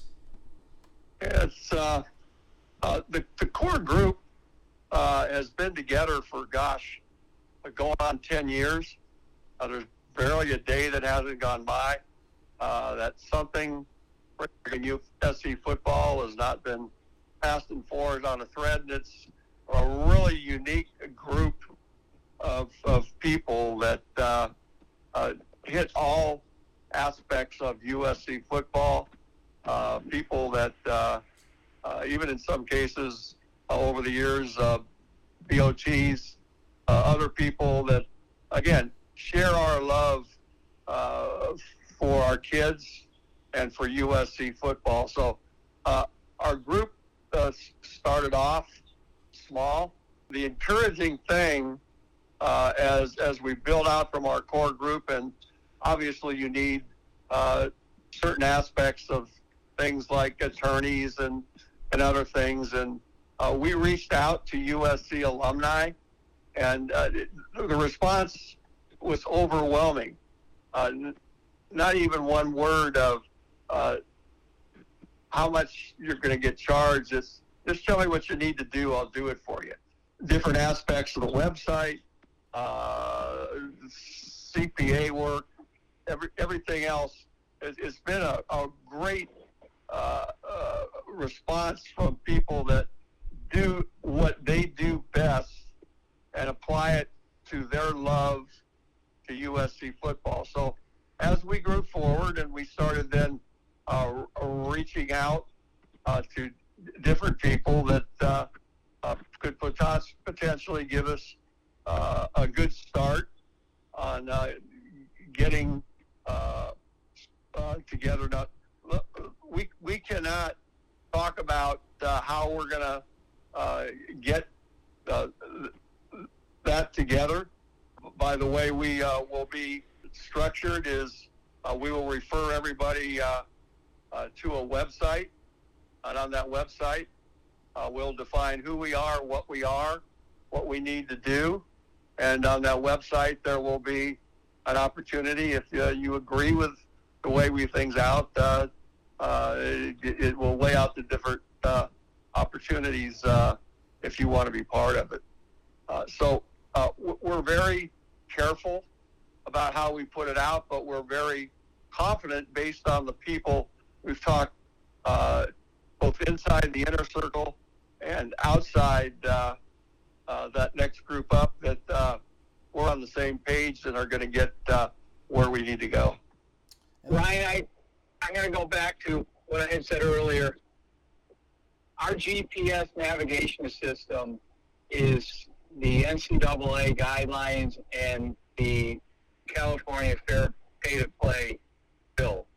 Within the, that framework, we are finalizing what I would consider to be an adaptive model that is always going to be fully compliant, but also is realistic to know that, like any venture, you start getting feedback and learning from real time experiences. So we're going to be adaptive and have the flexibility to be able to make improvements along the way to create a better experience for the charities and the players. Well, that brings me to my last question: is just where does it go from here? What's what's the next step in the process? And I know you don't have a official launch date ETA, but just overall, where do you go from here? We're well into the twenty the 2022 season. We're moving with disciplined urgency. Our goal is to be ready to go in the beginning of 2023 so we can begin benefiting USC's football student athletes that year. Good deal. Well, well, guys, I'll, I'll let you go on that. I know you have to run, I have to run, but I think that was a very insightful conversation and hopefully gives uh, listeners and USC fans a little more perspective on, on the whole operation. Ryan, appreciate the time and, and thank you for the questions and uh, giving us this opportunity. Absolutely. Dale, Bill, thank you. All right, thank you. Fight, fight on. And we thank Dale Reck and Bill Haden. I enjoyed having them on. We probably could have gone even longer. We kind of had an hour time block uh, set off for that on both sides, and I think we covered pretty much everything. but good conversation. Good to hear them explain uh, things more at length. I hope that was uh, informational and, and, helpful to everyone listening. And uh, let's close that out by bringing in some perspective from the other side and welcome in Michael Calvin Jones, CEO of Stay Doubted. Okay, welcoming back onto the podcast for the second time in the, about a month and a half or a month. Michael Calvin Jones, the CEO of Stay Doubted. Of course, Stay Doubted and Boulevard being USC's NIL wing. Michael, how are you? Doing great. You know, we're, we're uh, football season is closely approaching, and, and we're pretty fired up about that. So um, everything's good. It's it's ready to be fall again. It's been a busy week, a busy month for you guys. You guys officially launched in August, and then obviously the reason why you're back on now this week, the news comes out in the LA Times of a attempt to launch a donor-led collective. I've got to start there. I want to get into where Boulevard's at, but I want to just start there with your general reaction to what this week has been like and how you digested that development, that news? You know, we're always open to finding partners and people in the space that want to support and have the same mission as us, which is to support student athletes. Um, you know, we're friends with a lot of the people in the NIL space, and you know that's more than just collectives from agency partners to um, you name it. You know, we we are very close to a lot of them, so it's not to us a surprise. We want people in this space. It means the space is maturing and um, you know, we're always open to those type of people coming in and, and supporting student athletes and providing them what they need. Well, USC obviously came out pretty firmly and strongly and, and did not seem very receptive to the Student Body Right Collective. Uh, does this mean that there's potential for you all to work together in the future? I think we're always open to, to conversations, of, you know, and finding out what their intent is and what their goals are, and um, we all have the have one goal in mind, and that is to um, make USC's NIL initiatives the best in the country, um, and that's what Boulevard is going to do. You know, USC made their statement pretty clear in terms of their perspective of things, and um, you know, we're, we're very excited about our relationship with USC as their official NIL partner, and and we know that they um, they have their preference in terms of where where fans will will you know donate and contribute and be part of, and that's just because that's I think you know, don't want to speak on their behalf, but that's where USC views um, the best in their interests. So. Um, you know, Mike, Lincoln, and the, and the staff there have, have made that clear, and, and we're respectful of that, and, and we appreciate their respect towards our official partnership. Lastly, on that note, have there been any conversations between you and, and Dale Reck and that group, or, or what has been the communication with them? Yeah, we have not had conversations with, with them since they announced their formal partnership for for creating um, their entity. So that has not occurred now. But but they had reached out to you before that. Is that correct? Yeah, I had I did have conversations with Dale, and um, you know we we tried to to have conversations around what their vision was, and I think during those conversations they were still working kind of what out they they want to do and how they want to go about it. So um, you know, it seems like they're starting to work through that in more detail, but at those times they were still very early on. Gotcha. Well, I want to get the update on Boulevard. What's the, the fair way to say it? I, I mean, exactly how many days into official operation are you? So Boulevard, what? I mean, 45 days since we publicly announced or something of that nature. Um, of course, this has been in the works since, you know, Lincoln arrived. This was something that we had been working with Lincoln on, you know, from in December. Um, so you know, from a public perspective, we're, we're only 45 days in, but from a strategy perspective, we're six months in. And, and um, of course, when you, anytime you bring something publicly, you're, you're going to, you know, listen closely. You know, people always say, like, if you are in the business sector, like, your best feedback that you're going to get is from your customers and from your, your, you know, in this instance, your members. So our team's done a great job at listening. To that end, what has been the response so far and what have been the early returns in terms of donor interest, corporate partnership interest. I know it's it's very early in the process, but to this point, what's been the the, the results? It's been great. I mean, we've had a major turnout from from donors and stakeholders to contribute and support Boulevard. Um, we don't see that slowing down anytime soon. You know, I know the LA Times reported um, that we're we're looking to raise seventy five million dollars, and um, we are well on that that that way, and we feel like that is something that we will accomplish, and we're excited about that. Um, you know, we have already official partnerships and official designations with multiple corporate partners that are going to be announced for Boulevard. Um, we have our content rolling out at the end of this month, which athletes were able to be a part of, and you should have seen how excited they were. Um, you know, we've already worked with over half of the roster on football and, and almost five other sports. So a lot has been happening over those 45 days. Um, you know, taking on this type of initiative is not small in any means, and our goals are not small, but I think the team is executing every day, and that's what it's about. Yeah, you referenced the 75 million. That, that's a goal over five years, correct? That is correct. So 15 million a year. And why was that the target number? And then what does that allow you to do at that point? We feel like that number gives us the ability to be competitive against any other program in the country um, in terms of how we support our student athletes in NIL. Um, and that number is not the top number. We're going to use, you know, a seven additional, you know, seven figure plus more in, in, in sponsorship value coming in from merchandise sales, group licensing, um, and a lot of direct to athlete representation opportunities. So we see the number growing into where athletes are seeing totally across somewhere in the 20 million plus range.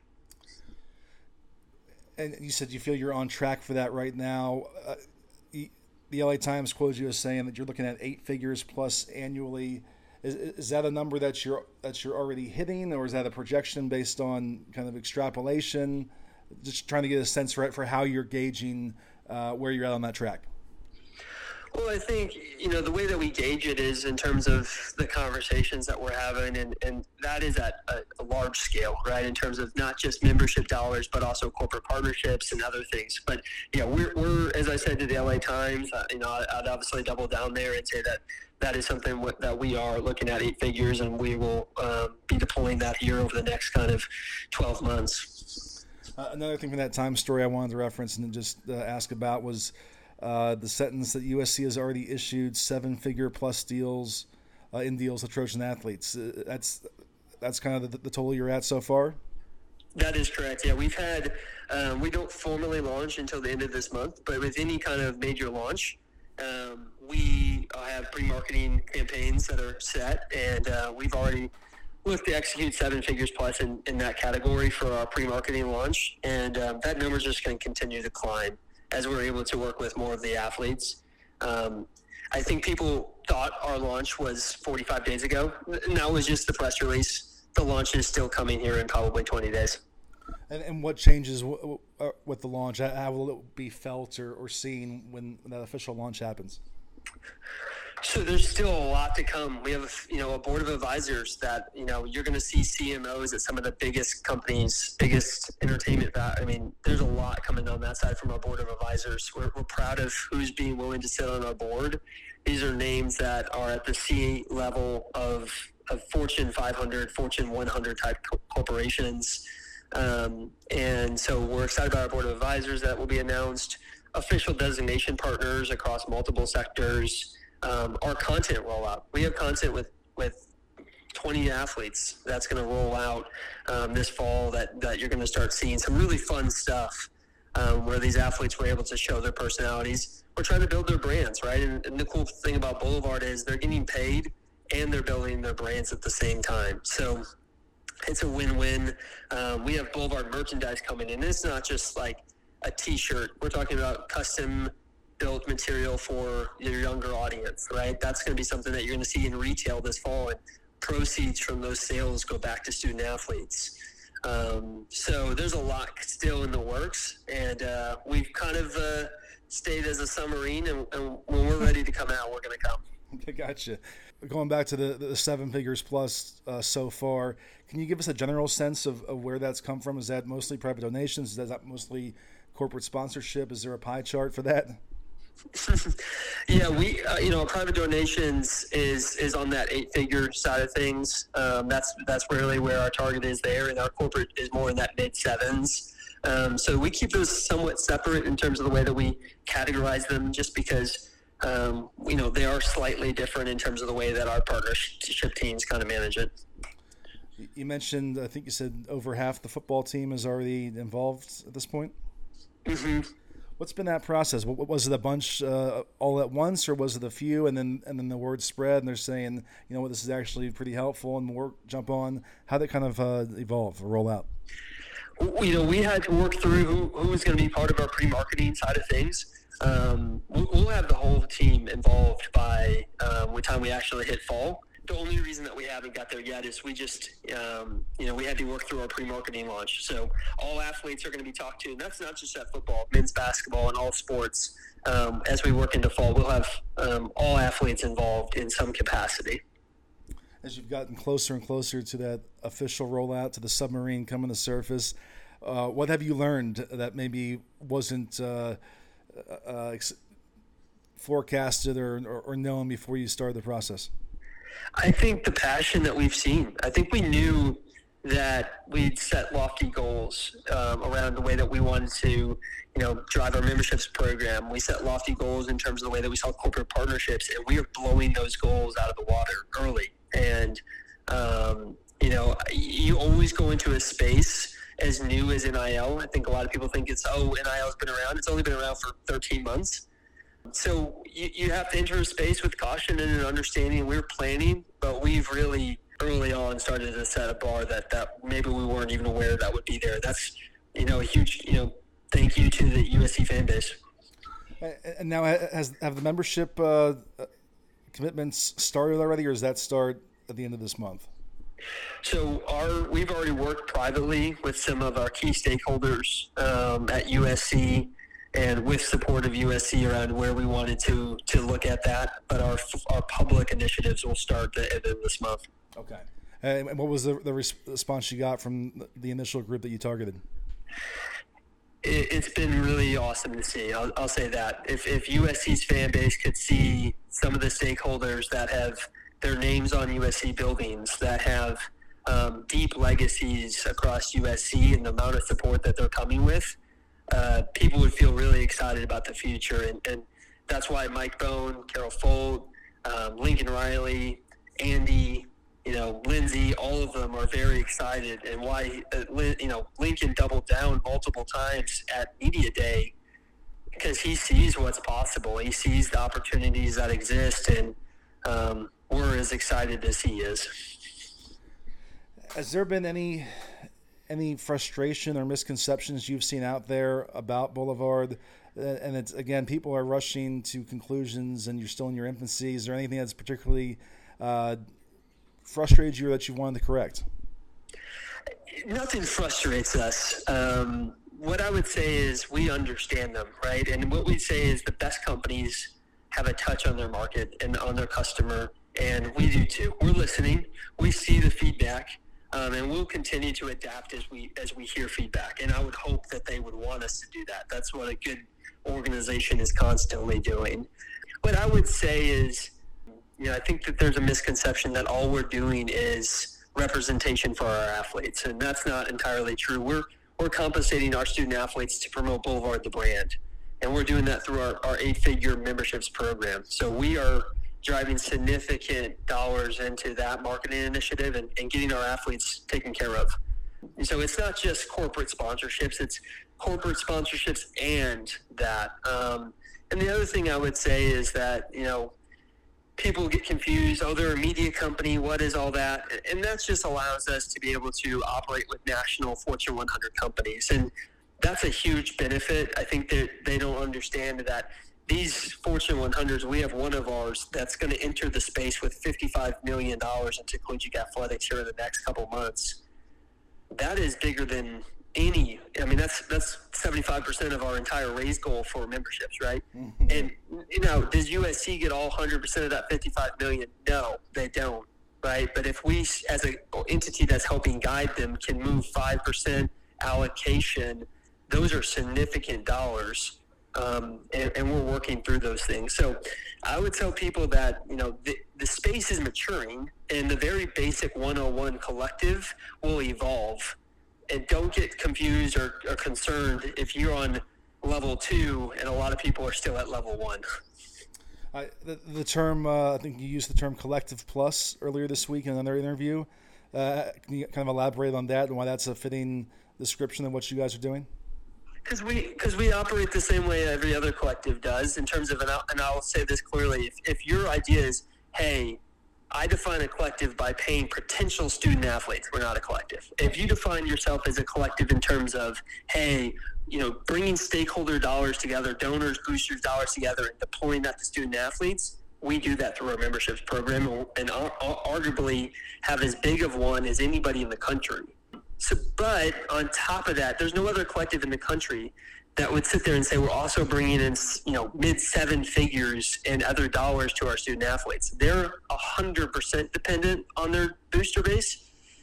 It's it's a big part of ours, but we're bringing in just as much to our student athletes in other ways. So we call that a collective plus, and that's a newer term. Again, that's an adaptation. When we first came out, we said, hey, we don't we don't want to associate ourselves with the name collective because it's so negative.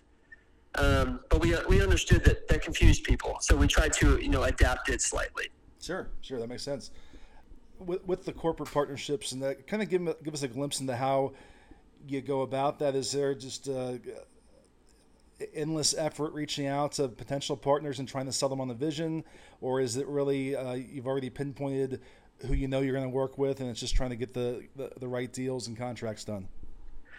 It's you know it's a little bit of both. Our team is constantly in conversation at the national level with our Stay Doubted, um, and we're hearing from them what their interests are. And you know a lot of our clients have big national campaigns taking place, but they also say, "Hey, I want to work in the LA DMA. I want to reach those LA audience." And when we hear that at Stay Doubted, that team, you know, that partnerships team passes it over to the Boulevard team and they take it the distance. So that's the benefit a little bit is we're tapped into a lot of this. We have 13 Fortune 100s on our client roster. So, um, and plus a, a, multitude more on the Fortune 500 and Fortune 1000 list. And they, they, LA is a big audience for, for people to reach to. And, and that's been great. And, you know, I'll touch on this. One thing that we've done is we are continuing to get even more um, efficient. And we've been able to move to a 95-5. So 95% of every membership dollar is now going to student athletes in the form of NIL benefits or services. And that's one of the lowest percentages in the country for any other collective. So you're getting the power of a 30 plus person media agency supporting it at a 5%, whereas a lot of collectives are 10 or 15% because of their overhead. And we'll continue to become more efficient and continue to drive even more to our student athletes. Was that a response to feedback you got from people or responses? It, it wasn't as much, you know, I think it's coincidental that I think the people were like, hey, 15%, you know, and educating people that, hey, look around the country at all your big collectives that you like to talk about and go on their website and you'll see they say 10 to 20% or 10 to 15%. Like, I think people are shocked at first, but if they look at the terms of the, pretty much every other collective, it's, it's 15%, and we were right in line. Um, but we took it as a challenge. We said, you know what, we're a big company. Fine, if we want to get more efficient, we will, and and we have. And now we're ten percent lower than most collectives are in the country, and um, you know we're going to be competitive. We're we're we're, we're always going to be. I'm a former athlete. I played Division One football at Southern Miss, and I'm never going to take uh, something lightly going back to where we started with obviously the the news that came out this week of the of the donor led collective trying to start up, and I'm sure you you digested what was put out there. Is there anything that you wanted to counter or correct from what was kind of thrown out there by that side of things? You know, the one comment that I mentioned to the LA Times that I felt was uh, unfair to, to characterize about us was that we weren't open to partnering. Um, and that's not true. We we extended our arms before that launch. Um, but the hangup was that they said, hey, if you're associated officially with USC, we don't want anything to do with that. We don't want to be associated to USC.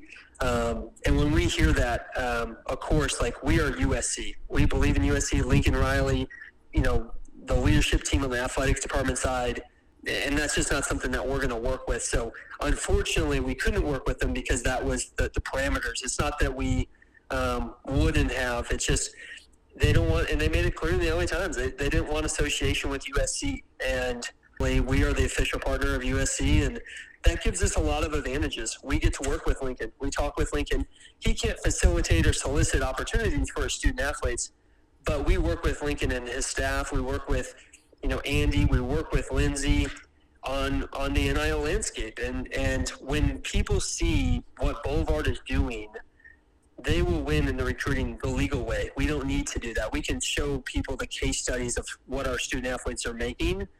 And, and we can work with Lincoln to help them, you know, let Lincoln speak to those things. And, you know, we don't need to do it. And we are protecting the university. And I'll say this: I think one thing that you know, if there's an opportunity, there's a lot of education that needs to get done around um, the the risks associated with a university.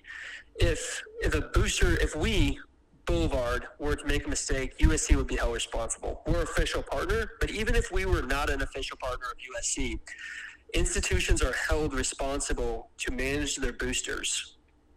If if at any way they were not to step in and help and make sure that their boosters don't make a mistake, there's a lot of opportunities to make that. It's a very cloudy space. USC can get held responsible, and it's not worth it. USC doesn't need to take that risk. Um, we should never take a risk of that nature. USC is too big of an institution to, to allow that to happen. I think you're right. There's a lot of education that needs to happen, a lot of just understanding, and, and I don't know that I fully understand all of it. So I'll ask you a question right now that uh, I'm sure a lot of my listeners share explain the difference between what allows you to work with, with Lincoln and have conversations with him and what would not allow other organizations to be in contact with him if they're serving kind of the same cause. Yeah, so we're so there's a difference of uh, since as an official partner, we're able to work directly with them. We're, we're approved by the university, and we are have a lot of reporting guidelines that we can provide to the university. Um, there's a huge benefit to that. We can speak with Lincoln, we can speak with Andy, we can speak with Lindsay, we can speak with their staffs, right? The difference is, is Lincoln Riley won't and can't uh, say, "Hey, Mike, I need you to go and get X Y Z player fifty thousand dollars." That's not going to take place, right? Um, but we can speak with Lincoln regarding his needs, where things are at, how we can support him. Um, we can help educate them on what their players are receiving um, and kind of work through those mechanics. Other people, um, you know, open themselves up to risk because the university um, doesn't have the, the oversight and compliance aspect to it. You know, there's there's a lot of things. There's the NCAA, there's this California state law, and USC's NIL policy, and you have to abide by all three of those. Very good. Uh, one more thing I wanted to clarify from from the stories that came out this week, and it was a major uh, push by by the collective group to say that uh, there was an initial plan that only 50% of donations would go towards uh, directed cause, and the rest would go to a general general fund. What, what was the reality there with your plan, and has it has it evolved as a result of response from from people? Yeah, we're always adapting and finding ways to be able to work through that, and that 50 50 split is being revised. So, again, I, I hope people take, you know, there's been comments on like, oh, well, they didn't have a good rollout if they have to make changes. And I, I, I disagree. We had a great rollout if we have to make changes because it means people are talking and we can get feedback and we can continue to enhance. And we have a great partner in USC who's willing to say, hey, okay, how do we get in the weeds and make this the best we can for student athletes? Like the fact that we are evolving shows that you have a USC and a Stay Doubted willing to get around a, a conference table and continue to adapt and become stronger. So, so what, what is the new plan there in that regard? We haven't finalized full conversations, but that 50-50 is being completely, re, you know, reviewed and, and changed um, and we're going to announce fully um, what that looks like. We'll have opportunities for student athletes to to or sorry, we'll have opportunities for for people to donate um, directly to their specific sport based on their donor intent and where they want to send their, their funds. That will be an opportunity. Um, and you know, for, for people that are looking for tax deductions, which is a big thing, you have an opportunity because there's a you can write it through as a marketing expense, and we can work with you individually on how you can structure that through your business. And, and just to further clarify, in case anyone had a misimpression, uh, even with the initial plan, the 50 50, where was the other half? What, was the plan for that? What was kind of the purpose of, of separating that money out and how you wanted to, to allocate it? Yeah, I mean, it allowed us to be more adaptive. I think when people got confused is hey, 50 50, that doesn't mean the other 50% couldn't still go to football. Um, it just gave us the flexibility to be adaptive in terms of where it goes. And um, you know, we, we heard the feedback. You know, for us, 50% went to a general fund, and out of that general fund, maybe maybe some of that still went to football and supported football's needs. It, you know, we're, we're going to be listening to these coaches, and we'll continue to get better and better at how we address. We want to win national championships at football, at basketball. I mean, in every major sport, and you know, all the w- women's beach volleyball. I mean, we want to win them all. So like, we're going to be very thoughtful. But now we have an ability for donors to be able to support 100 percent of where they want it to go. For sure. A, a question that came up from uh, our audience, our subscribers after the first podcast, was that uh, Stay Doubted works with other universities. Obviously, Boulevard is USC specific. Stay Doubted has partnerships all over. How, how does that work with uh, determining how to allocate corporate partners and, and how to serve all the different uh, school partnerships that Stay Doubted has? Yeah, I mean, to, to be honest with you, it's no different than Learfield, right? Or Playfly, right? Uh, USC's Playfly has multiple school partners as well. That's not unusual as this space matures. You have national companies like Stay Doubted come in. The way that we handle it, just like Learfield, Playfly, all those do, is we have uh, direct teams that only work on Boulevard and their entire vision and their support, and they're defined by success is how Boulevard operates. Our national team listens to our clients. You know, we don't dictate if they want to get into the LA market. They know that they want to get into the LA market, so that's going to be an already pre-chosen area for their spend.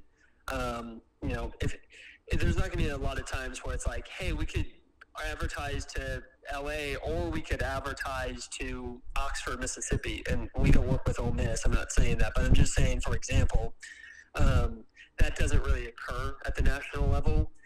But it's no different than Altius, who's a current partner of USC, Playfly, who's a current partner, and we all have multiple schools, but there's ways to do it, and, and, it, and it, honestly, it, it's it's a win-win for everybody. You want um, as much national work as you can.